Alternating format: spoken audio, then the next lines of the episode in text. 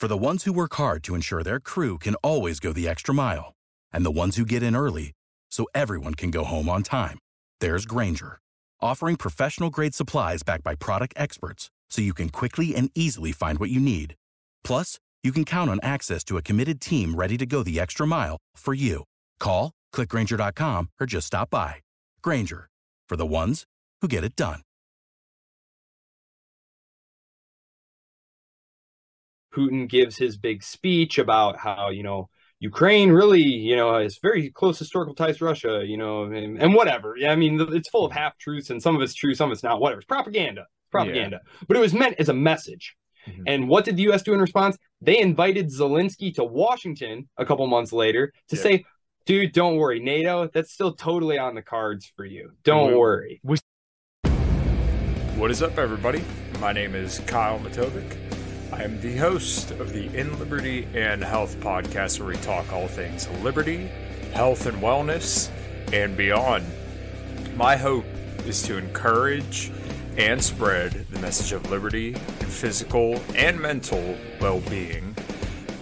I hope you enjoy all the topics we talk about with our guests. We're on all major streaming platforms, so please sit back, relax, and enjoy.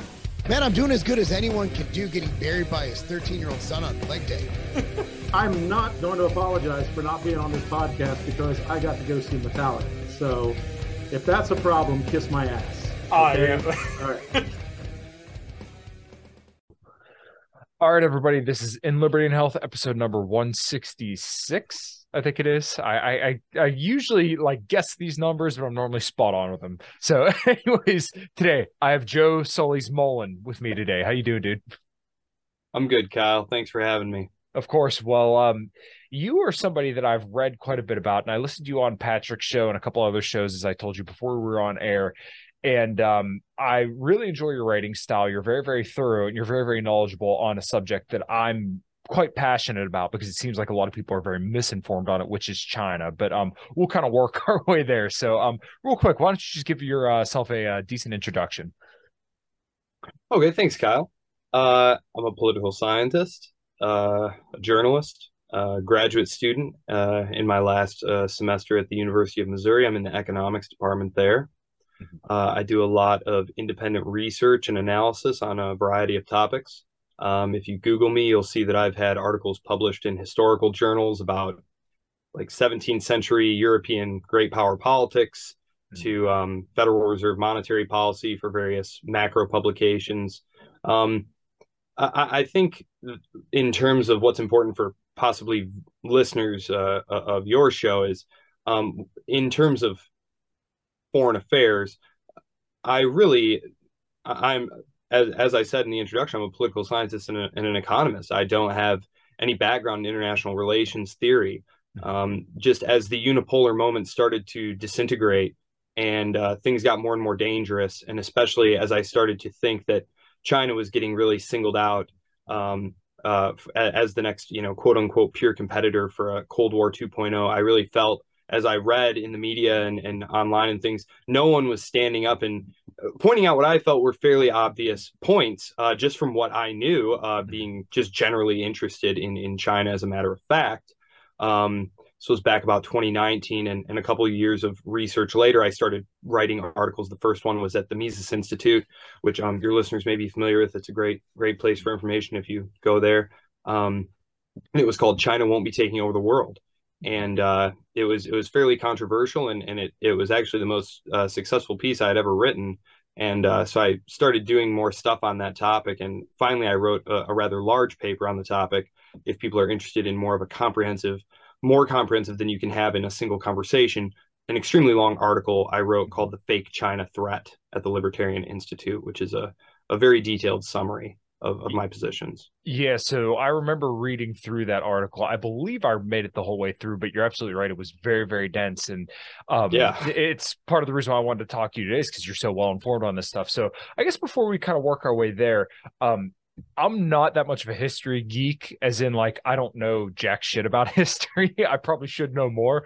But um, you brought up um writing stuff in historical papers about um 17th century great power um competition, essentially. Mm-hmm. Um, is that what really kind of sparked your interest in what is happening today? Because the U.S.'s um, national state um, department strategy, the national defense strategy, sorry, um, they list out that the 20th century is, or the 21st century, I apologize, is going to be based on great power struggles between the U.S., Russia, and China. Um, does that parallel? Does that is that kind of what got you interested in learning more about these topics? Well, I, I was a big history buff growing up. Um, my my grandpa uh, was was one of the one of the fellows who went into World War II and then went into Korea and was and was very involved in politics thereafter. So oh, wow. going over to his house every Sunday and after school, it was it was always story time. And, and so I had a, a very intense interest in history and uh, and in, in sort of in one of the things that was interested in was how states are formed, how nationalism uh, developed. And I'm actually working on a book chapter right now for a, a compendium of essays on the subject that'll be published next year. Um, but uh, yeah, um, great power competition. So if you go back a couple years, uh, Elbridge, Colby Elbridge, I think I think his name was. He was he was part of the Trump team. Mm-hmm. He was the one who first published the the the national security paper about using you know great the return of great power competition. I, I don't think it, it it ever completely went away. Um, you can see it all the way up through you know the 17th, 18th, 19th centuries. Uh, you know, obviously World War One was was a great power conflict uh, par excellence, and then uh, the aftermath, the failed resolution of that led to World War Two, and then you had the the bipolar, uh, you know, superpowers. Um, and then afterward, we have this odd moment that, that Charles Krauthammer called the unipolar moment, mm-hmm. uh, which was where America was was essentially uncontested. Um, beneath the surface of that, it, it, seems clear that great power politics didn't ever go away. Um, just just to give you a, a couple of examples, um, because I, I, don't, I'll use I'll use uh, Europe as as the example here simply because uh, I, think we'll spend most of our time talking about China, but much of what I'm going to say I think is germane uh, to the topic at hand. Mm-hmm. Um, just just to give you an example, um, the wars in the Balkans. If if we think about World War One and what what ultimately led to the spark that ignited World War One, it was the gradual disintegration of the Ottoman Empire in Southern Europe mm-hmm. as its hold in the 19th century over the Balkans collapsed, uh, essentially you had both Austria and Russia, Austro Hungary, that is, uh, competing for influence among the newly emerged states. Um, when the Cold War ended, you essentially had the same thing. You had an unfreezing of all of these very deep rooted ethnic, I'm not going to call them points of potential conflict, but it's certainly uh, a very very diverse place the balkans. Mm-hmm. um, it's where my family comes from modern day croatia. They actually immigrated um, in like 1890 so so still under the austro habsburgs when they when they immigrated but um, yeah i don't think it ever went away. Um, russia was very uh, alienated uh, by by NATO's actions. That was NATO's first out of area mission was mm-hmm. was in Bosnia, and then of course the unilateral uh, redrawing of borders uh, in in Serbia uh, to detach Kosovo uh, mm-hmm. right there at, before the end of the century. Uh, so no, I mean Russia protested each time. There was nearly a gunfight between uh, NATO and Russia forces at the airport at Pristina. There, um, I mean uh, the Taiwan Straits crisis, 1995. So mm-hmm. it's clear that it was always simmering there, and the terror war happened, and that kind of obscured things because uh, you know the U.S. declared war on terror mm-hmm. terror. That's an odd thing, right? By now, we've all had time to think about how ridiculous an idea that is. Declare war on terror. It's not a place. It's not a person. Mm-hmm. There's no way, way to win that war. It's an ideology. Yeah. It, it is an In ideology. Theory. Yeah, yeah. But uh, you know, it's not something you can specifically occupy and and mm-hmm. you know not fight in a in a conventional sense. But now that China, during that time, really, uh, China, to bring it back to China, China it was was engaged in sort of a, a waiting game um, they had basically turned on the Soviet Union uh, in the late 1960s. The, the the the fracture actually started earlier with the death of Stalin because Khrushchev. Uh, well, we don't even need to go into that. Um, anyway, uh, so they they flipped on the on the Soviets and gradually started to get more and more privileges mm-hmm. uh, within the American uh, system. I'm just going to call it the American system. Um, so they got most favored nation status, they got WTO membership, they got all these great things, uh, technology transfers. They grew very rich, and as they grew rich, they started to think more about other interests besides not having you know a poor impoverished country that was potentially very very vulnerable to pretty pretty lame forms of of of uh you know I mean, think about it. Uh, Taiwan is 80 miles off their coast. Imagine the United States really wanted to have Cuba. Is there anyone who could ever stop them? No way. right. No way. Not a chance. It'd be a, a hilarious idea to, to Not think of chance. someone trying to intervene. But since since 1955 at least, mm-hmm. the Chinese Communist Party has wanted Taiwan back. It's 80 miles off the coast, and all it's taken is just the, the smallest bit of saber rattling by the United States to get them to back down. Mm-hmm. Well, that's just because their relative power differentials were so great. Now that is not the case. Now, I don't think there's any danger of China projecting its military forces much beyond its border. But Taiwan, if it really wanted to, I think they've shown now that they have the area denial capabilities to affect a blockade of the island. And I think that alone is is is reason enough to have an open debate that's all I'm asking for at this point mm-hmm. is an open debate over our Taiwan policy because it went from we don't know what we're going to do, you don't know either, to right. Joe Biden four times now saying no, we'll definitely fight. And, and Congress down. and Congress trying to give him, give him or whoever is the president the authority to unilaterally go to war over mm-hmm. Taiwan. And we haven't had any public discussion of this. And if and when they're confronted about their apparent change in policy, they deny that it's even a change in policy. Mm-hmm. Yeah. Yeah, it's really gaslighting of the American it people is, and of China because once again we're told that we're supposed to have this, you know, strategic ambiguity where okay, you don't know what we'll do in the situation if China attacks Taiwan and Taiwan you don't know, you know, you don't know what we're going to do. So this is the goal to just kind of leave it up to them. And, you know, once again, nobody knows what's going to happen. But now it really seems like they departed from the strategy. And like, I don't know if you were Xi, Xi Jinping, I have trouble saying his name, but mm-hmm. like when you have basically a country saying that you're committing genocide and that you're saying you're going to defend somewhere that they consider their territory right off their coast, eventually you have to wonder, well, what is their overall intention? And it doesn't look good, especially when, you know, Biden has said repeatedly, we will defend Taiwan, we will defend Taiwan. And um, one thing that frustrates me, and I'll turn it back over to you, is just these stupid Republicans that insist that Biden is owned by China. Well, if he's owned by China,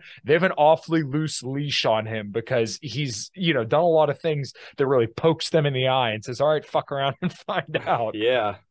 Yeah, you're not kidding. Mm-hmm. Gosh, domestic politics. Oh yeah. boy.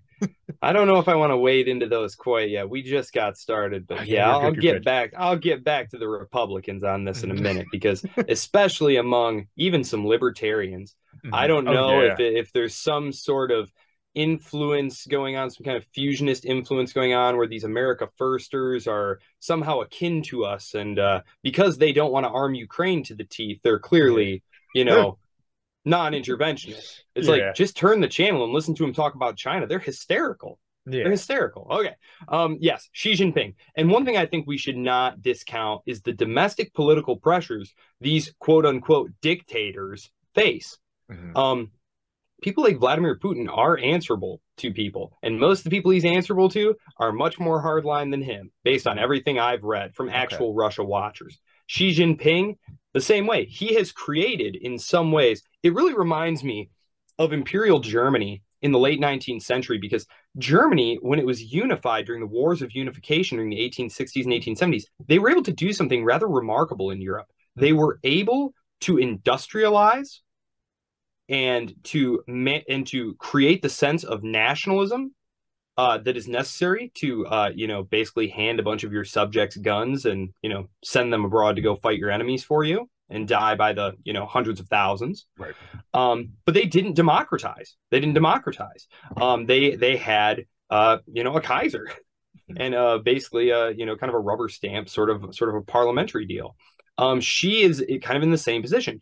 As the country unified, got stronger uh, following the years of, uh, I mean, the unification is still going on in their mind. They still don't have Taiwan. But for example, like Hong Kong and Macau, those were only returned to China, to Beijing in like the 1990s. Mm-hmm. So this is still a process of unification that's going on. And Xi has cultivated this very ardent sense of Chinese nationalism that now he is on the hook to deliver on, much like the Kaiser, mm-hmm. who spent the 1890s and 1910 and 1900s early 1910s, saber rattling, threatening everyone that if he didn't get more of what he felt was his country's due, German Germany's due, their mm-hmm. historic, you know, right, that there was going to be trouble.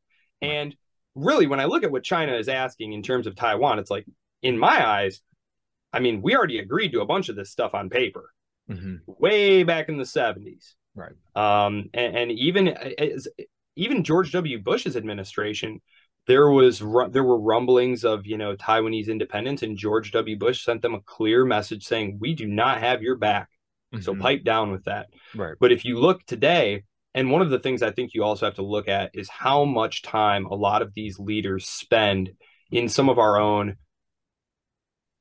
institutions here in the United States. Just for example, mm-hmm. Larry Diamond, uh, who's one of the foremost democracy advocates in the United States, done all sorts of work he's very close with like colleagues in the Taiwanese government, in the Progressive Party. Mm, you know right. what I mean? Yeah. And so there's all these connections where it's like it's just it's deepening and deepening, and it's going further and further away from what we said was going to happen, which was uh, no high level contacts with Taiwan. We've mm-hmm. had several high level delegations there in the last couple months. Yeah. No no military presence.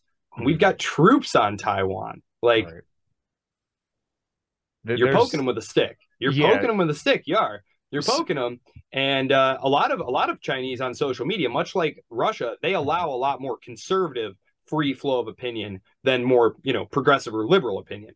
So if you want to say they're not being hardcore enough in their response, you're usually pretty free to let fly. And after Nancy Pelosi's visit and the little demonstration of their blockade abilities, a lot of Chinese uh, on social media uh, their accounts were quite livid at what they perceived to be a very weak response to a pretty blatantly disrespectful oh, move. Wow. Yeah. Okay. So Xi is on one hand trying to be the strong leader who doesn't get bossed around by the United States, but at the same time is trying to keep a relationship going with the United States when they've essentially Washington has already decided, fuck that. Our old yeah. strategy of integration mm-hmm. was wrong. Right. China is not democratizing. Mm-hmm. It's not working time for plan B. If you look at what Joe Biden has done just in the last six months in terms of the technology war on China, oh my goodness, these Republicans, and, and it's not that they're uninformed, I think they're just politically opportunistic, a lot of them, mm-hmm. because they they vote on these bills. They know what bills are going through. Yeah. They know they know what's in these bills. Just to, to give you one example, there is a certain type of machine which you need to make uh, these certain type of very very uh, refined microchips, mm-hmm. uh, these very high grade microchips. The only company that makes them is Dutch, mm-hmm. and the United States has made it very clear that even though Washington D.C. isn't the boss of the people of Holland, as far as I'm aware of, they basically said you're not sending any of those machines to China. Period. Right. End of discussion. Wow and they've been going around. Uh, oh my goodness! I mean, the, te- the it really reminds me. sorry to go historical again. That's the okay. 1930s, the U.S. government under FDR started targeting Japanese uh, access to the critical resources of the second, uh, you know, industrial economy, which was oil, rubber, things like that.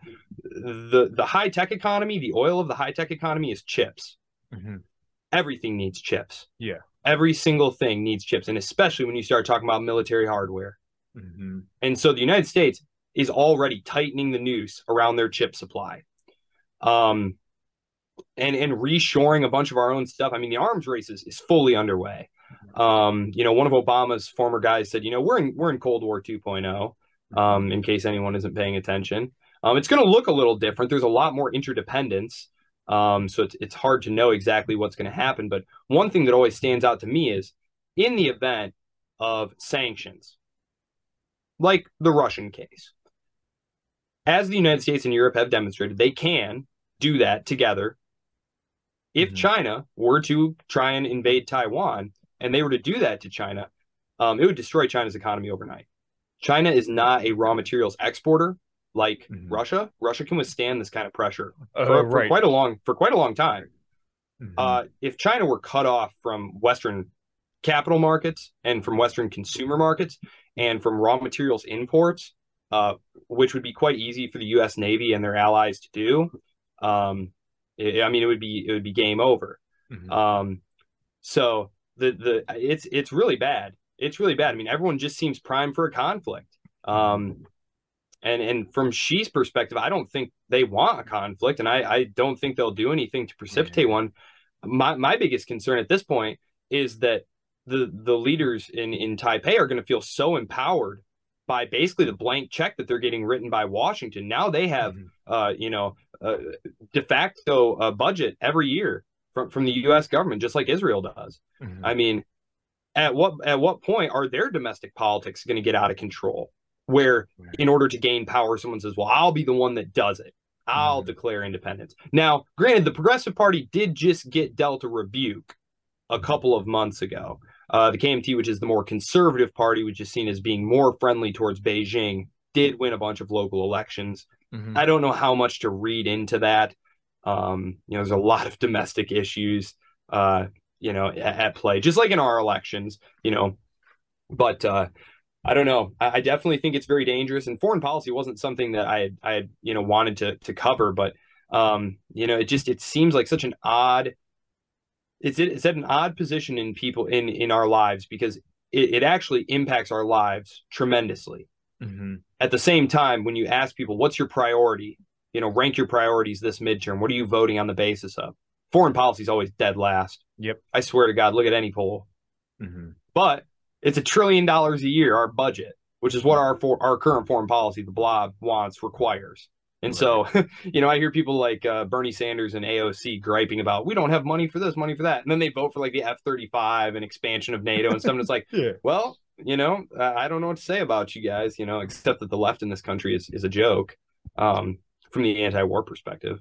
Yeah, it's it's it's pretty sad. So one thing that I've been doing a lot of digging on has been um Steve Bannon and Miles Guo because um, I'm sure you know Steve Bannon's kind of led the charge on a lot of this anti-China rhetoric, and it's mm-hmm. kind of funny because um Miles Guo is this exiled CCP billionaire who's defrauded tons of like different investors over in China, like PAG, if you're familiar with them. I think it's Pacific Alliance Group, who's a big like hedge fund um, investor over there in China. He defrauded them out of I think it was like eighty billion dollars, and Miles Guo is also paying Steve Bannon for strategic consulting services. And then Miles also had this like streaming platform. He had a cryptocurrency that defrauded a whole bunch of um, average investors. There's a lot of strange stuff going on here where it really seems like Miles Guo had you know, stolen a lot of money off of different people and different companies in China, and then was funneling the money towards a lot of these, uh, you know, America First guys. Because Miles Guo was also one of these people who broke like this whole Hunter Biden laptop stuff.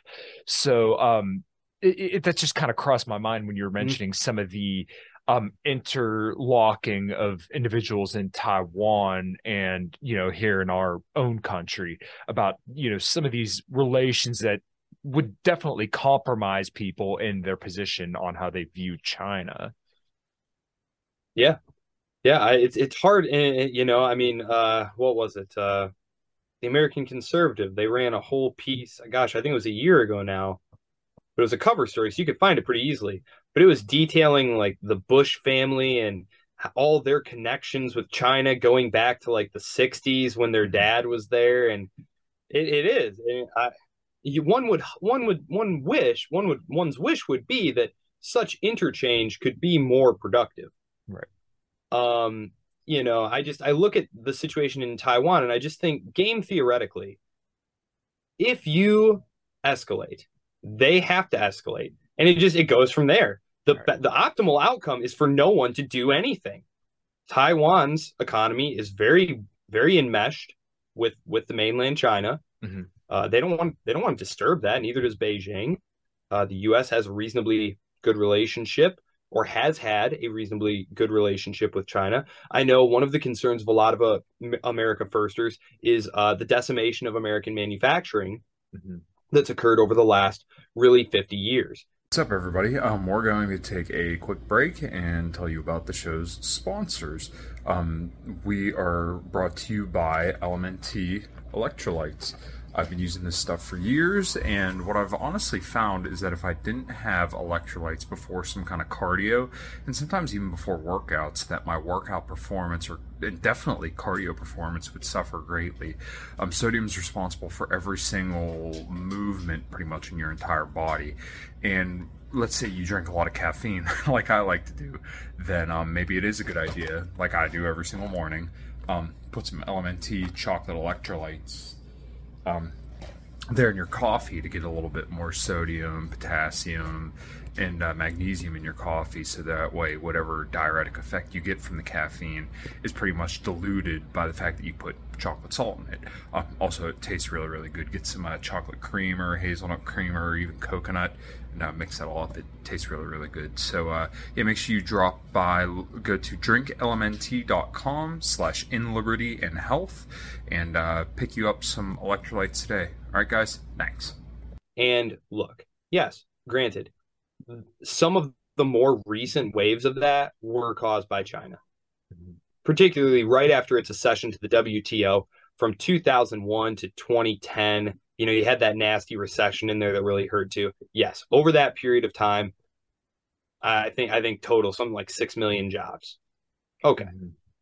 we we've lost more than that to our partners in other free trade deals. We've lost more. We've lost loads more than that to just automation alone.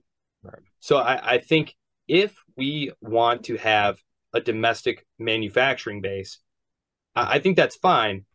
But I think we should recognize that it's it's just a matter of policies. Like for example, the French and Germans, even though they're within the EU, they they're really protective of their internal markets as well. But you don't hear them complaining about you know someone stole all the jobs and stuff and we're doing it. No it's just if it's a ma- if it's a matter of domestic policy then just make those choices. Mm-hmm. because it was a deliberate choice in the 1970s there's a really good book called um, from factories to finance um, and it was written by judith stein. It's a fabulous book. It's rather dense. It's actually an academic book but it goes into great detail how us policymakers in the 1970s as the bretton woods system started to fall apart and us manufacturing hegemony started to be eroded by west germany and japan the decision was made to simply make the United States the place where all of that surplus manufacturing got dumped mm-hmm. in exchange for, you know, their savings being lent here to, you know, keep up the standard of living and stuff. And like theoretically, this is all fine. Mm-hmm. But some communities did get very seriously damaged because, you know, places like, you know, Youngstown or something where there was really only one one source of employment there like you know that transition was handled horribly and predictably because most of the people who make these decisions are unelected frankly. Um, you know they're policy wonks. You know they went to a you know elite eastern university school and they're just looking at it and saying how can we maximize our power projection capabilities? Well if we shed 2 million manufacturing jobs we can have 20 bases surrounding china. It's like oh great. That's a great trade. You know no vote necessary. It gets shoved into some huge bill and that's the end of it. So as a, as the American people, I, I, feel like they need to take a little more responsibility because mm-hmm. it's not like we woke up one day and the jobs were all gone. They started leaving in the 1970s, mm-hmm. um, and you know now it's all China's fault that we don't have any domestic manufacturing. Go figure. Right. So I remember listening to a talk from the Hill, and you know the Hill's not like the most yeah. dovish um, think tank out there, but uh, they had actually said that um, I believe we only got 3% of our overall steel from China. And that was one of the main focuses of Trump's tariffs, which Biden has continued and actually ramped up. Mm-hmm. And then um, there were plenty of other reports that basically said, okay, so American consumers paid for 94% of these tariffs, China paid for 6%. percent mm hmm um, so, like, this economic trade war is just a failure on all fronts. Now, somebody had once said to me when I called this out on Twitter, they said that um, some larger banks collapsed in China. But my question then was, okay, is this correlation or is this causation? Because you're everybody knows China's economy is a mess. So did this, you know, did these tariffs cause the banks to collapse or they're already going to collapse? I I don't know, and I never got a straight answer either. Those are all great points. Let me see if I can take them here in order. Uh, sure. First thing, yes. Okay, so globally and nationally, we would all be much poorer without globalization. Mm-hmm. Much of the low inflation that we experienced during yours and my childhoods, the 1990s, early 2000s, that was a result of lower and lower labor costs Yeah. from lower and lower, like China and a you know, higher standard Vietnam of living. And a higher standard of living was the result because goods got cheaper. Yes, your dollar is depreciated, but look what they could buy now. You live like someone couldn't even imagine 50 years ago. Mhm. Um, but yes, so if you decide that you want to shelter your market, protect it, protectionism, um, that's just the general for like tariffs, quotas, all those different subsidies. You, you are going to have slower economic growth. You're going to have higher prices, and you are going to have, uh, depending on how you, because then you need a competition policy, um, because you're handing so much power to domestic uh, producers and manufacturers who are now not facing any foreign competition. You give them so much pricing power, you almost have to have a competition policy now. But if you have a competition policy now, you're adding even another layer to Washington, D.C., which the problem I have with protectionism is like steel, for example. It's so little of our GDP, it's so little of our employment, Mhm. but it's politically connected enough that it can get the American Uh, people to pay all this extra money to them. China didn't pay it Mhm. we China was worse off and we were worse off. I don't think those tariffs had anything to do with the financial collapses that have happened in China. That, like our collapse in 2007, 2008, is very tied into the property market, Mm, which we could talk about because that's kind of been a slow rolling debacle. And the reason that it, it hasn't been headline breaking news is that when these collapses started, instead of in, in okay, I'll take people back 2007, 2008 for a minute.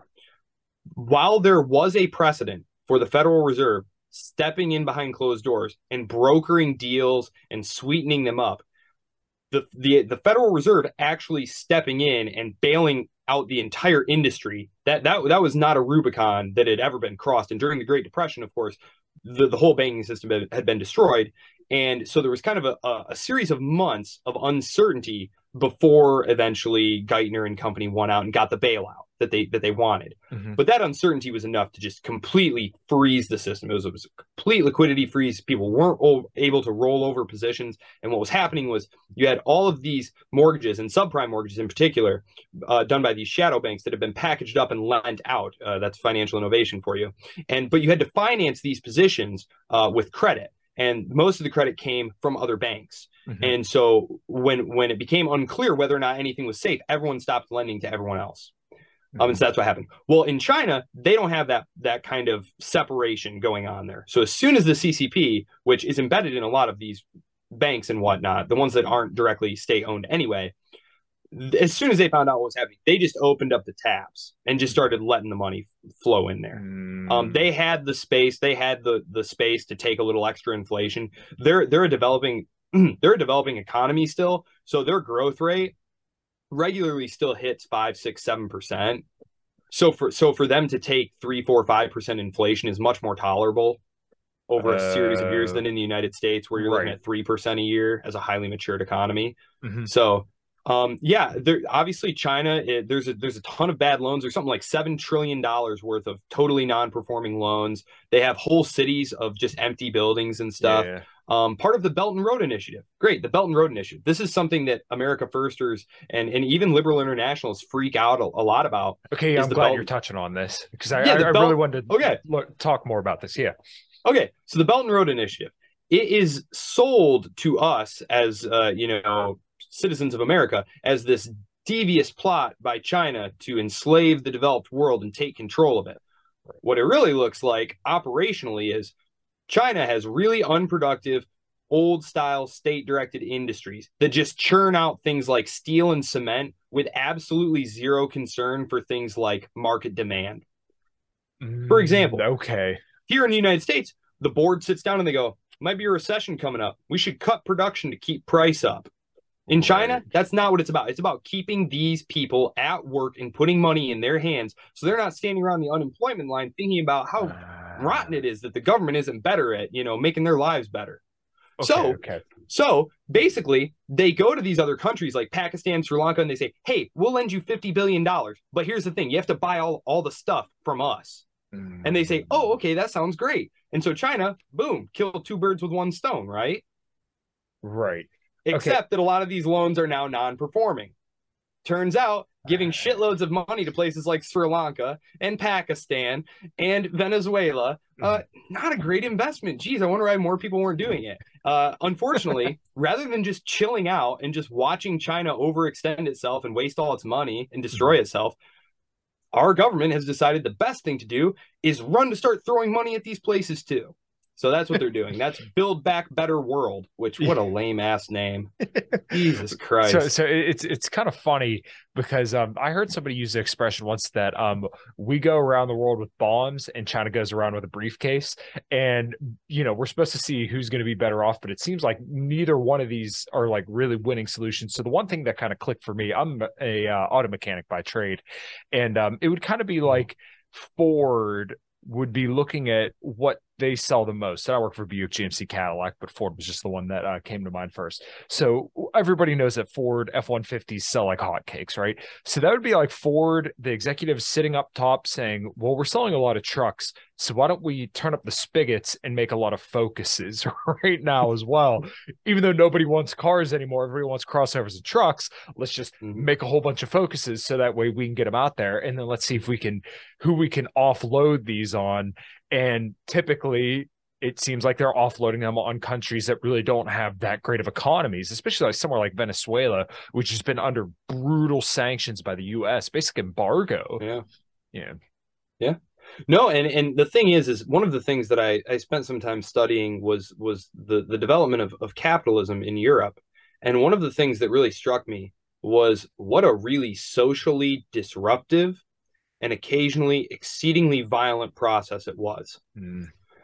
And so when you talk about decommissioning, uh, you know, industries that are non-performing, you talk about moving lots of people around at once. Like this is going to be highly socially, uh, you know, fractious. And uh, you know, if if you're a, if you're a democratic country and you know the plan doesn't go well, well, there's an election in two years. You know, huh? well, you try. You know, in China, if that doesn't go well, there might be a revolution and people might wind up getting right. shot, as tends to happen. so Xi actually came to power saying that he was going to continue to try and liberalize China's economy. Mm-hmm. Um, but what he found was that it was it was highly disruptive. It was quite dangerous to uh, central control. Um, mm-hmm. Capitalism is all about the diffusion of power throughout the system, right? But creating, you know, autonomous centers of power if you are uh, a would-be or authoritarian um, mm-hmm. that that's that's totally unacceptable it's highly dangerous um, that's one of the reasons that the soviet union wound up collapsing was because as it attempted to open up to reform its economy um, it lost control of the the various uh, interests uh, mm-hmm. uh, who essentially started to organize for themselves and the center was just not strong enough to hold it together and so, for example, China's crackdown on its own technology sector. Shanghai has historically wanted to look outward. It's not that interested in what's going on in Western China. Deserts, mountains, you know, not interested. What's mm-hmm. going on out in Japan, the United States, you know, the South Korea. Um, they have a lot more relations with them. And uh, so those are also the, the, the places that that spent you know a hundred or a hundred or so years under under Western occupation, starting in the 1840s, following the first Opium Wars. Which, if people are interested in studying U.S.-China relations for themselves, uh, I would recommend just starting in the 1840s with the first Opium War. Mm, okay, uh, yeah, because well, America America wound up being involved. The first U.S. Hmm. troops set foot in China in the 1850s. Okay, yeah, as part actually, of the Imperial Occupation Force. Okay, yeah, I actually didn't know that. Um, so the other thing that I've heard is that um, I, these two things kind of tie together. Is that um, you have China, which is actually like their population is largely diabetic, and it's not because of overeating like we have here in the U.S. It's because of malnutrition, and then you also have a lot of the citizenry basically writing like cultural manifestos. So if you have a hungry, malnourished population who's writing cultural manifestos, um, it doesn't seem to me like they're exactly ready to go storm the beaches of California for their own country. And I could be wrong, but this is something that you hear a lot of America Firsters talk about. Like even Joe Kent, Blake Masters have said stuff like this. And like, it's not like you have to dig very far to find what I'm talking about here, but um, it just sounds silly on its face. You're gonna have a bunch of 40 year old malnourished diabetics storming, you know, South or whatever beach is out there in California to take over America. Like just thinking about that on its face is just ridiculous to me. So um, I'm not sure if you have anything to add there or what your thoughts are surrounding that. Tom Cotton. Tom mm-hmm. Cotton, one of my least favorite senators ever, mm-hmm. uh, gave a speech. Uh, I think it was last September now, where he basically said, you know, if if we turn our backs on Ukraine and Taiwan, you know, we might as well take the flag down over the Virginia naval yards and stuff. And it's like, are you nuts? No invasion force could ever invade the United States. No one could ever cross the oceans. Yeah. Um, most of the stuff that you see where you, where people say, okay, granted, granted, we're not vulnerable to conventional warfare, but mm-hmm. what about uh, space warfare or uh, you know cyber warfare? And it's like, okay, so can can we finally shelf the million Abrams we have and like you know stop building so many F thirty fives then maybe? Mm-hmm. Um, but no, the whole point is to is to have places to put them and people to point them at. And so, uh, you know, China, I mean, frankly, China didn't do itself a lot of favors. I, I know I, I I, I don't like to add to the you know anti-China sentiment, mm-hmm. which is why I don't I don't ever really engage in it. But just just so listeners are aware, if they're not like, um, China China did rub people the wrong way. They have they had existing territorial disputes with several of their neighbors. Mm-hmm. Um, a lot of them do. Uh, Korea, Japan, the Philippines, Vietnam, Malaysia. Like it's it's well known in the region, and like no one is super bellicose about it um, everyone was kind of just minding their own business. Uh, for example, the Philippines, the quote unquote disputed waters they had um, were being patrolled by like a rusted out old tugboat, basically. um, and the Chinese started to behave pretty aggressively in, in the South China and East China Sea, which they had historically dominated, granted. Mm-hmm. Um, but I, I, just feel like if, if your goal was to turn the region against you, uh, you, did a good job, but it wasn't. The, the goal was to be assertive, but that didn't work. Uh, instead, it prompted a very sharp response from pretty much everyone in the region. And I'm not going to generalize because each one of these countries, South Korea, for example, Japan, India, Vietnam, Australia, the, these countries all have their own slightly different reasons for wanting to balance against China. Mm-hmm. And the one thing they all have in common is they'd like the United States to be in the area. Now, they, unlike the Europeans, the Europeans completely lost control of the situation. Olaf Scholz actually wrote a piece in Foreign Affairs this week, basically saying, look, Germany needs to lead Europe on an independent foreign policy because he's not going to say it. He can't say it, but a lot of the people in his own country are saying it. NATO started this war. Shocking. Now, NATO and the divide is is really sharp. And in some countries like Italy, I mean, it's well over half the half the population surveyed say like obviously NATO expansion started this war. It's only in the United States that it's remotely controversial to say that. But hmm. Olaf Scholz has basically said, look, going forward, we need to be more independent because our interests were not your interests. We got all our oil and natural gas from Russia. You didn't. We should have thought about that. You know, um, countries in in Southeast Asia have been much more reticent about just letting America lead them straight towards the slaughterhouse. Mm-hmm. Um, but because uh, you know, but they all have an interest in having America there in some capacity to help them balance. Um, because a lot of them have existing disputes too, and and so basically the idea is that the United States will act as some kind of coordinator. That was until Joe Biden came along.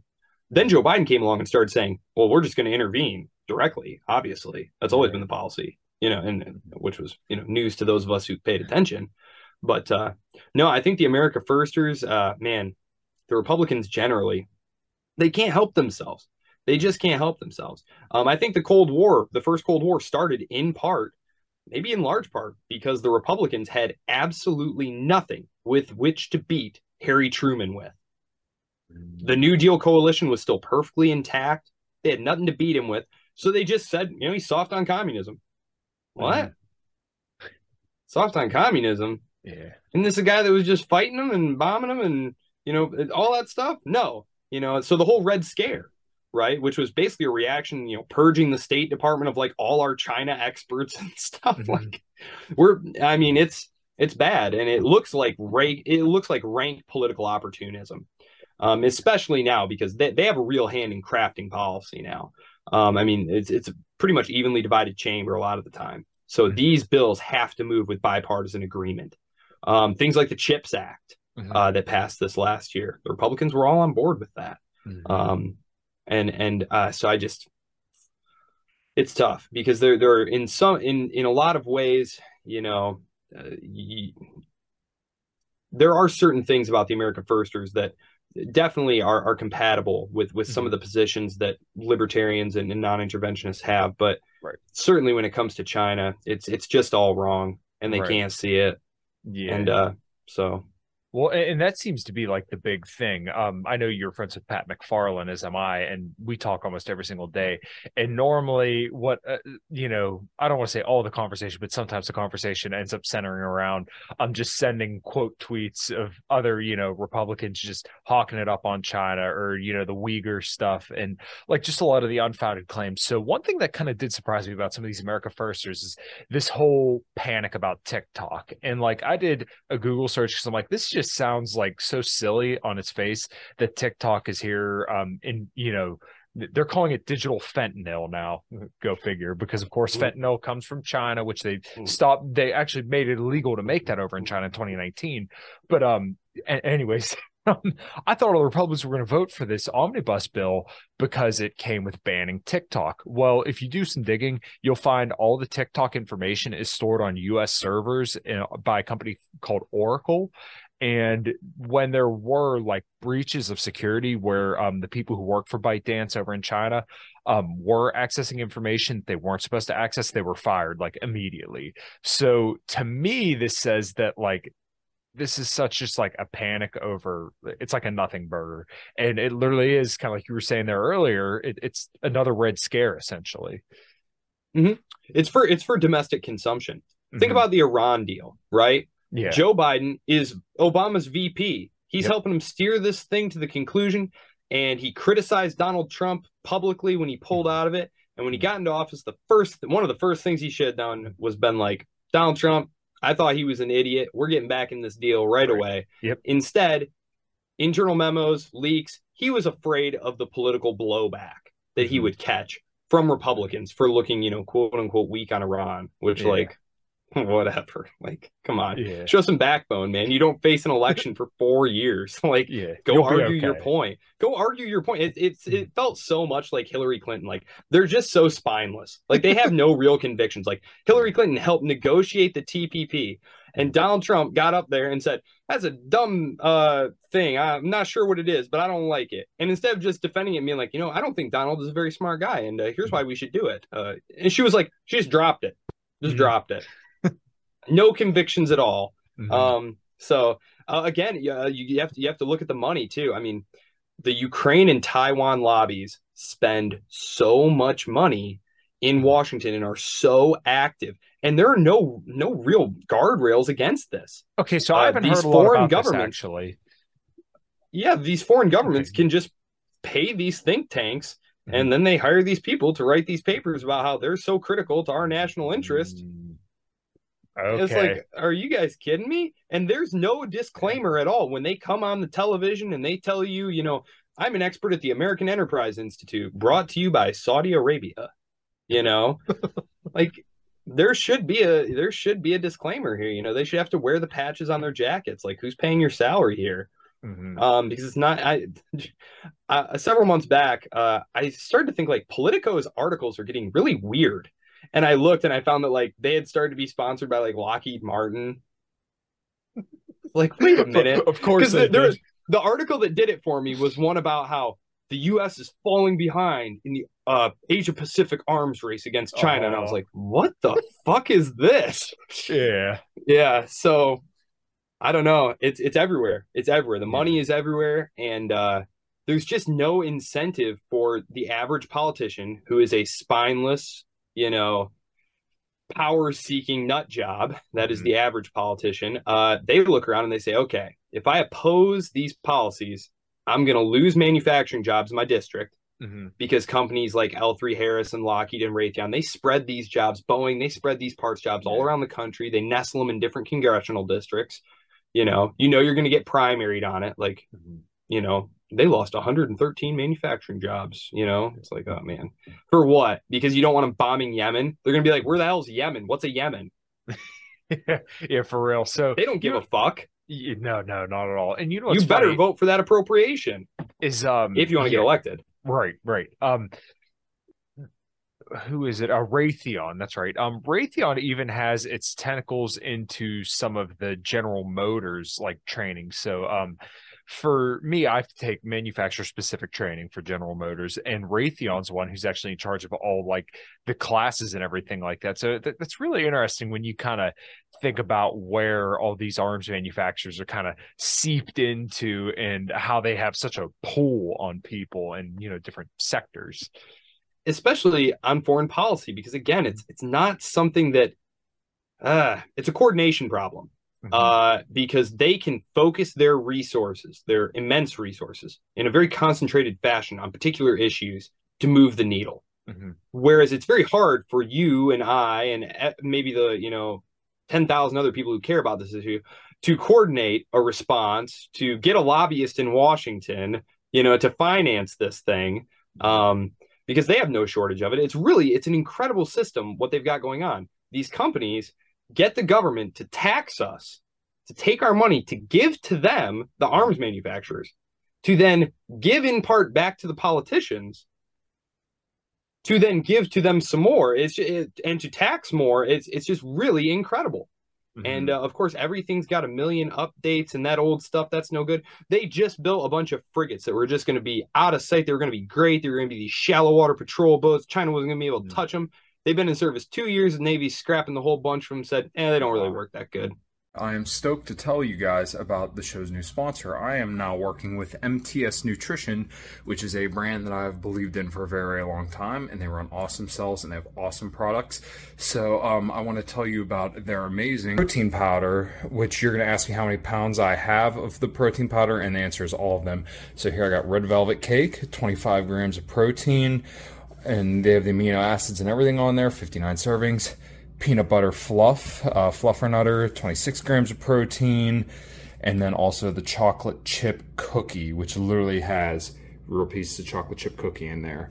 So 27 grams of protein, 180. cal- As I've talked about on the show, getting your protein in is very, very important. So make sure you hit that link below and purchase your protein powder through MTS Nutrition. Boom! Uh, job These things were billions. Of, eh, these things were billions of dollars a piece. They built like twelve of them. Don't worry about it. Come on, you know. So yeah, I mean, who what?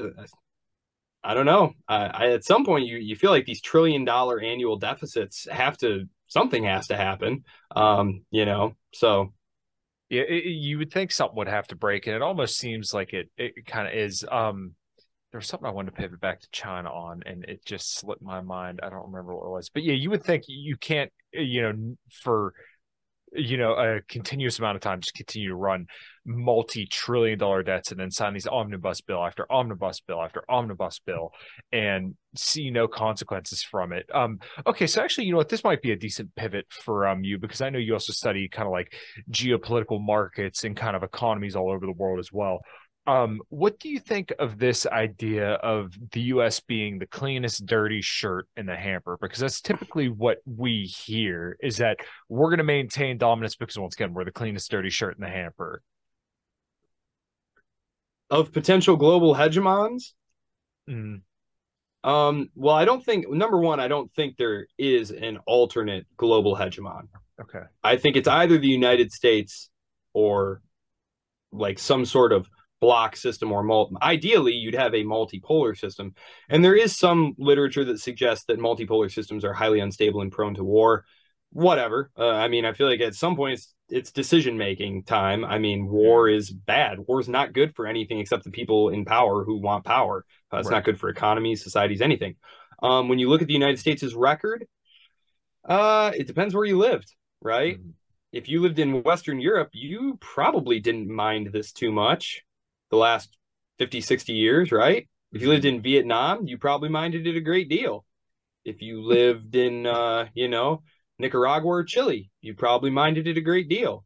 mhm. Uh, you know, if you were living in the, uh, in one of the the Sunni Persian Gulf countries, I don't know, you're probably pretty cool with it still. Like I don't think the Saudis wanted to break with the United States. I think they started to get very freaked out by the emphasis they were placing on human rights and stuff. And I think they just realized it was only a matter of time before they got caught up in this as well. And so they mm-hmm. they started to to try and pivot away. But certainly the the agreement they had going on, which was you just sell us a ton of oil, we'll make sure that nobody messes with you. Mm-hmm. And uh, you know, they're basically their scheme is they just pay their very small populations. If you look up per capita GDP, all those Persian Gulf countries are going to be like number one, number two, number three, number four, because they have very small populations and tons and tons of oil wealth. Uh... And basically, the rulers just pay the people to like sit at home in the air mm-hmm. conditioning, making babies. You know, you've seen the cities they have. They're just glorious cities mm-hmm. full of shopping malls, entertainment, and then they just import migrant labor.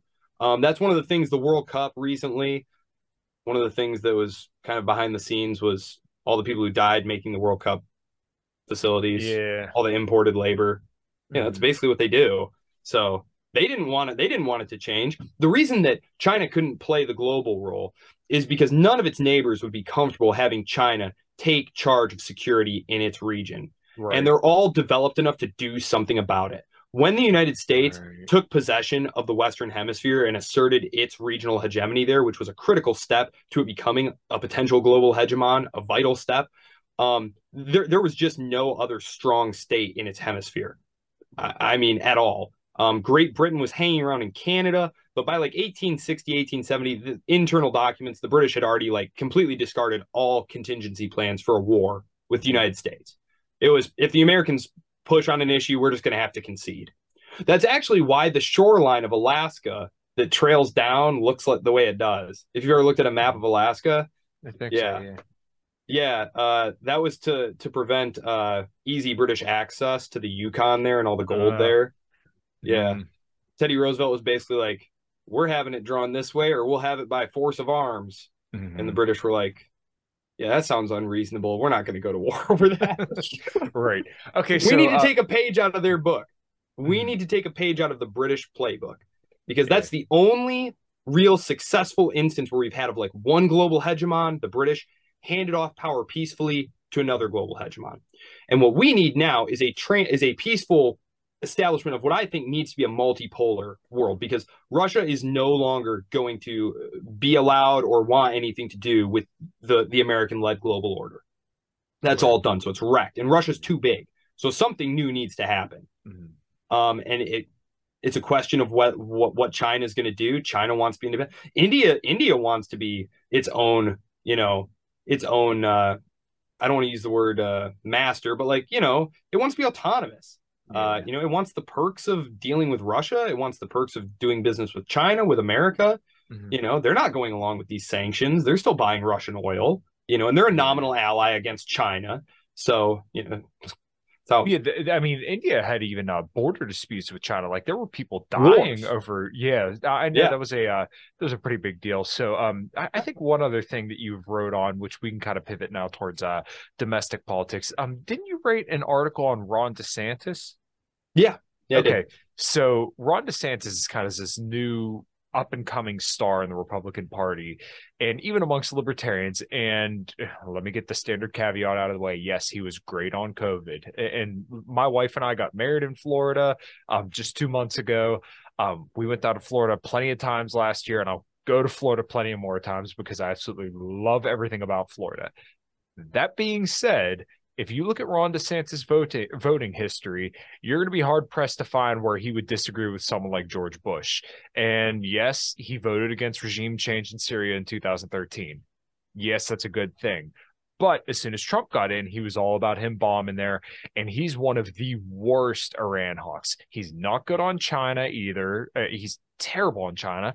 And then he's not good on Russia either. Because he, he I, if I remember correctly, he said something about um, a, a, certain strategy regarding Ukraine. But um, I, can't remember his exact remarks off the top of my head. But like Iran and China, which are like kind of the two pet peeves, um, you know, of the Republicans he's horrible on them and he's definitely shaping up to be probably the next president because his um just his charisma the way he acted throughout covid and his ability to hire and fire people there's something admirable about him but at the same time keep him in Florida because he's a fucking neocon through and through. You're spot on. You're spot on. Uh, yeah, you. no, I, and I will. I will add this. I will add this. Okay, so when you look at his background, why would you expect him to be some other way? Right. He went to Yale and Harvard and served in the military as an officer. Mhm. What what kind of perspective do you In expect him to Fallujah, have? Fallujah and Guantanamo Bay. This, this guy is exactly what the northeastern establishment produces. That is Mhm. his policy mindset. You listed off a bunch of places he's terrible on. You can add Latin America generally to it. It would be like going back Yeah, to the actually. Reagan years. Mhm. He's ready to go at it in South America. He views the election of left wing governments in South America as a threat to, to U.S. national security.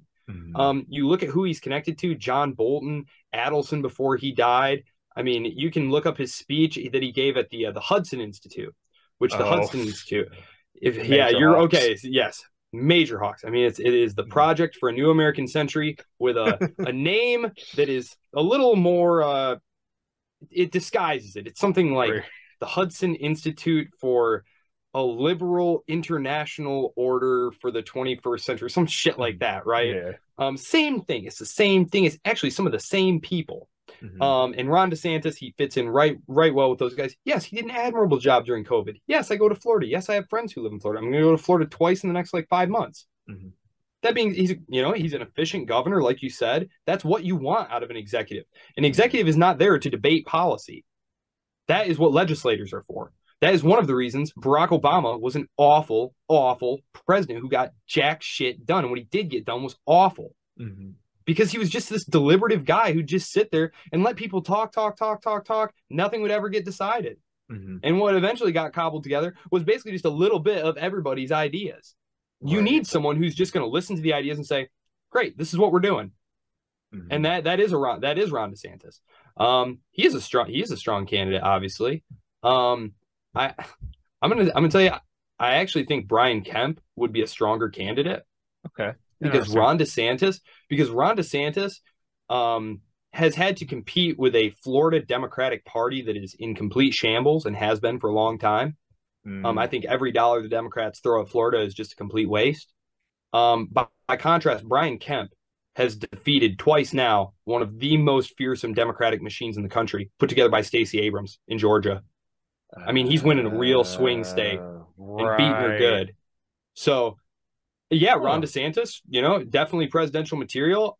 You know, when I look at it as like, I look at it as how do you win Arizona, Nevada, Michigan, Wisconsin, Pennsylvania, and Georgia? I don't give a shit about the rest of the states. Yeah, We already know where they're going. right. So for me, it doesn't matter if you run Ron DeSantis or uh, anybody else. If he's got an R next to his name, he's getting the votes in, in Alabama. Irrelevant. yeah. So, and it doesn't matter how many votes you win by. It doesn't matter if some people stay home because he's not their guy. You know, Mhm. those electoral votes are going anyway. So, I don't know. He's definitely dangerous, uh, Ron DeSantis, because I think he could be someone, you know, who could really do a lot of damage. Uh, you talked about Iran. Now the nuclear deal is real dead. Uh, Mhm. You know, the Wall Street Journal's been reporting for the last year that the Israelis have just been on a murderous spree, uh, just Oh, killing yeah. Iranians left and right all over the Middle East bomb in Syria as well. bombing Syria as well just recently, but apparently the U.S. Uh, essentially knew what was going on, may have even shared intelligence with them, Mhm. certainly gave it the tacit approval, and this is all per the Wall Street Journal, so this is all public public information now. So I I think it's quite quite possible that, that there's even more to that. Of course, now there's a lot of instability. Just to kind of shift back towards kind of Eurasia for a second, Mhm. um, because Russia has been so preoccupied with Ukraine, there's been a lot of flare up in that region there. Azerbaijan, uh, which there, there's an Azerbaijani population in Iran. Iran is very multi ethnic. Um, so you you know you'd be looking for the CIA to be stirring up trouble there, possibly. Mhm. Um, you know, it's it's tough out there. It's tough out there. I, I really don't feel feel well about it. Um, because I just I view it all as so unnecessary, so unnecessary. Like the Chinese Communist Party could not have conquered its neighbors. I don't think they ever would have tried militarily to invade Taiwan because it's such a high risk play. It's such a high risk play, um, and it's all or nothing really. Um, I think they were just fine with the status quo, um, and and now we're going to. I mean, I think now it's now it's just inevitable because there's no trust. There's no trust between Beijing and Washington now. Um, I mean, the official policy documents spell it right out for you. Um, I, I, don't care what label you want to put on it, great power competition. Um, uh, what is it called? Um, competitive coexistence. Um, they have all these different euphemisms for it, but it's basically Andy Blinken said it right out. He said, What we're trying to do is shape China's surrounding environment in a way that will make it less powerful than it might otherwise be. And it's like, well, that sounds friendly. that yeah, sounds you, well inten- that sounds well intentioned. That's like telling your neighbor you're going to surround his house with fire. Yeah. yeah, I mean it's just and then you know Beijing has to respond. Like you do, you have to respond. Right. Um there are a lot of domestic internal party pressures too. I mean you just eh. And and I just I don't know what to say. I mean it, it, I don't want to sound fatalistic that that this is going to happen, but when I look at what happened in Eastern Europe, and I wrote about this in particular, I started churning out articles in the months leading up to the invasion, where I basically said, "Look, this is it. It's now or never. Like we, you got to cut a deal with Putin if he if he asks." And the Europeans wanted to do a deal with him. They had done a deal with him, and it was Minsk two, and it was the United States support for the ultra nationalists, some of them Azov battalion guys refusing to make them bow to Zelensky, who was elected on a peace platform to unify the country, to hold the elections, to give those regions the autonomy, the say over foreign affairs that they wanted. And the U.S. said, you don't have to deal with this guy at all. In fact, here's a bunch of weapons. Right. And that was it.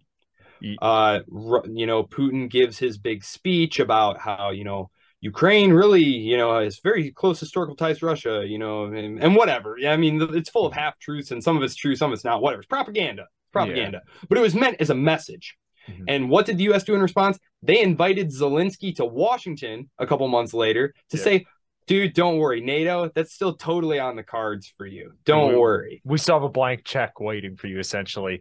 And, exactly. And yeah, it, it's it's so funny that um there's this weird dichotomy of like we're supposed to believe that Putin is going to invade the world, but we're not supposed to believe anything about his nukes. But he also can't seem to conquer Ukraine, who don't get me wrong, they're getting aid from all over the world, but he can't conquer a country that's one sixteenth the size of the U.S. And we're supposed to believe that he's going to go out into Europe. Like, why? Why didn't he attack like Poland or um, I don't know, some of the other surrounding countries on his border if he's going to take over the world. Why is he just attacking Ukraine? Could it possibly be because there's a lot of ethnic Russians and that's something that means a lot to, you know, him and his people? It's probably it. And if, you know, and it seems like both sides of this conflict, obviously Russia more so than Ukraine, um, that they're willing to negotiate if you know, people just pull back a little bit, and if the U.S. will quit just writing them a blank check, like Putin, from what I understand, the whole his whole State Department have pretty much said the entire time, like, look, we'll negotiate. You guys just have to come to the table. But you know, once again, then the weapons manufacturers don't get paid if uh, there's no boogeyman. Well, one thing about this too is again, Zelensky is an elected politician. Mm-hmm. Um, they are suppressing democracy right now in the country, uh, you know, under the pretext of war, which, mm-hmm. you know, we held elections under the Civil War. So just saying, it is possible to do it. We've always held elections. So it is possible.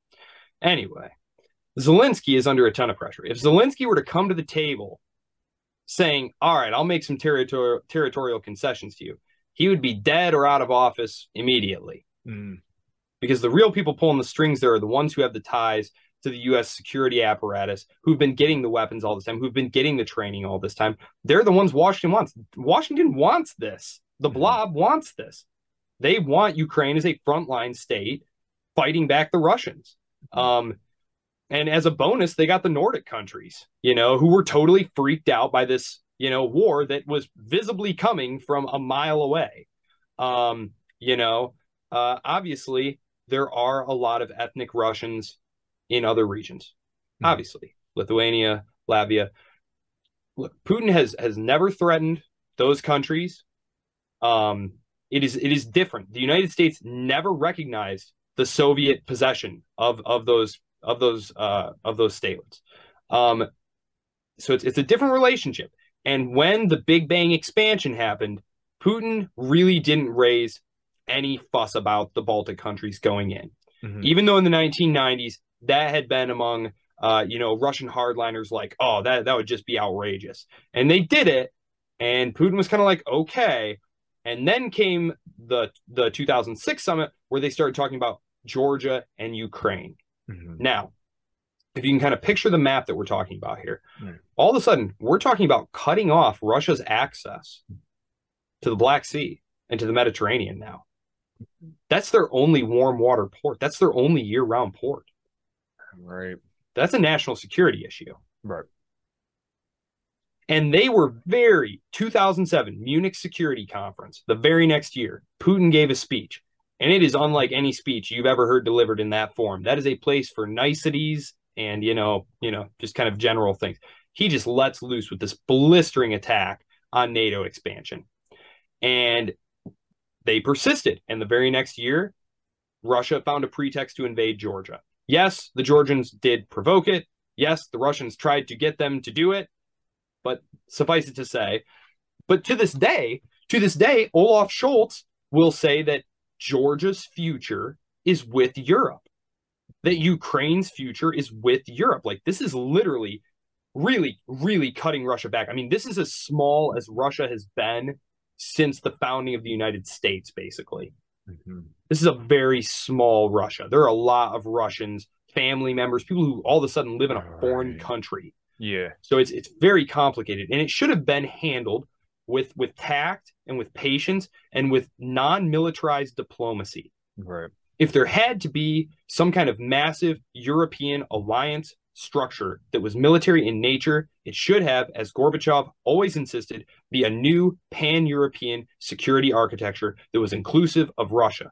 Mm-hmm. If there was ever a time to do it, it was when the Soviet Union disintegrated and Russia was incredibly weak. And so was Eastern Europe, and Western Europe was very strong. And instead, that's not what happened. Instead, Bruce Jackson, very com- it's a fairly well known story now, but basically, a bunch of the arms manufacturers got together, started this organization, the Committee to Expand NATO, spent a bunch of money, you know, and turned it into a cash cow. Mm-hmm. And the whole time they just there was no strategic empathy. Uh, there was no consideration of, of the Russian perspective when this was going on. It was always just seen as this kind of team building, money making, harmless thing. That of course these countries want to join. We're all prosperous and getting better together, and nobody needs to fear us. You know, not that we just invaded multiple countries without UN resolutions, right? Right. So when they talk about when they when they weep and sob about the death of the you know, rules based international order. I just tell them the U.S. dug the grave. They threw the coffin in, yeah. threw the dirt on top. Like mm-hmm. they want to act like now these these you know great power conflicts and messing with the sovereignty of other countries is out, totally out of bounds. Is like this is just ridiculous. Maybe you can get the American public who act like every day is you know the beginning of the world, and then mm-hmm. you know the day starts with the new news cycle. Mm-hmm. Other countries aren't so stupid um, they have historical memories, and their historical memory is of the United States being pretty aggressive. You know, I was just reading um Robert Kagan, who I hate so much.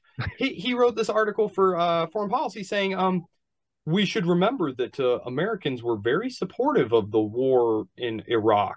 You know, the invasion of Iraq. Mm-hmm. Seventy-three percent thought that we should do it because of security concerns. And it was like yeah, you left out the part where the administration was purposefully lying about the weapons of mass destruction that were yeah. the pretext for the security concerns. You know, just like you know, and they just they just go right past it. Don't even worry about it. You know, yeah.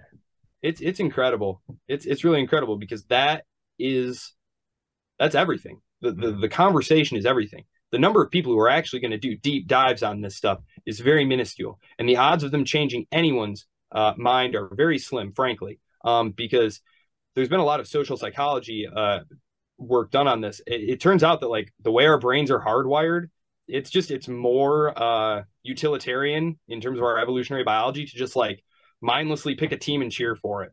Like your Team America, and then within Team America, your Team Blue or your Team Red, yep. and uh, that's all it is. And it's just the thrill you get from being part of the group and attacking the other group and having solidarity within the group. And like this is just not conducive to cosmopolitan, internationalist, globalized society, like right. a world without governments, a world without militaries, a world of just commercial interrelations. Like these groupish feelings, these, you know, nationality is, uh, I think it was Shaw that said, nationality is the idiocy inspired by belief that one's country is superior to another virtue by virtue of you having been born into it or something. Like I was born here, and so it is more special and better than every other country. Um, it's just it's just a geographical happenstance. I'm all about people having great pride in their traditions and in their heritages and stuff. Um, but I think certainly when you look at the United States, it's very clear that these traditions are malleable. The Constitution today means something quite different to people and to elected representatives than it did 200 years ago. Mm-hmm. It just it changes. These are culture. These are artifacts which can be manipulated, and especially when you talk about discourse, the discourse tends to be the truth. And um, Mark Esper was actually given a talk several months ago where he basically said told this group like listen we just need to start talking about taiwan as though it is a country as though it is an ally. Mm-hmm. and as though of course we're going to protect them. Like oh it's out of bounds to suggest that we would protect they're just trying to create this hegemonic thought climate where right. opposition to this idea is so radical that it can't be allowed airtime. Right so you suffocate That's out it. the dissent. Right. Yeah. Yeah all right. Well, we've been going for about an hour and 15. Um, I want to be respectful of your time. Uh, Joe, this has been a awesome conversation. And uh, much like a lot of these foreign policy dives, um, I have to re-listen because there's just so much here and so much good information. And um, I'm honored that you could come on and share a lot of this with you. So um, or share this with my listeners and everybody else. Um, so go ahead, give your plugs and what you got cool going on. I know you're always cranking out articles and they're fantastic, and I read them and they're just full of information. So yeah, what do you got going on? Thanks, Kyle. Um, I, I just got back from vacation. Um, I do have a lot of kids' birthdays and things coming up, so I have a lot of work and different things. But mm-hmm. I do have several articles coming up. Um, one just kind of about uh, the situation in Ukraine going forward uh, several other articles, just one on uh, glo- threats to global financial stability. Um, the other day was a record, a record at the swap lines at the Fed, um, which is a signal that there's a lot of financial stress uh, in markets. Um, mm-hmm. and I'd written several articles about that going back. And then one of my primary things I'm working on right now is is this chapter, um, the origins of the state, nation, and nation state in Europe, 1500 to 1994. So it's it's rather long. It's like twenty thousand words, um, and that's been really chewing into my my time. Um, yeah, that's pretty much it. You can find me uh, at the Mises Institute, at the Libertarian Institute. Um, you can find me at my website, on Twitter at Solis underscore Mullen. Um, yeah, I try to I try to keep things posted there. Feel free to reach out. Um, it was great being on, Kyle. I really appreciate the invite. Yeah, of course. And we'll definitely have to do another one because there's still uh, just a lot of information, a lot of stuff. And, you know, this situation with China and obviously with Ukraine and Russia as well is uh, ever changing. And it's a topic that I'm very, very passionate about and I enjoy learning about. So if you got anything else, we'll uh, close out and I'll see you on the other side.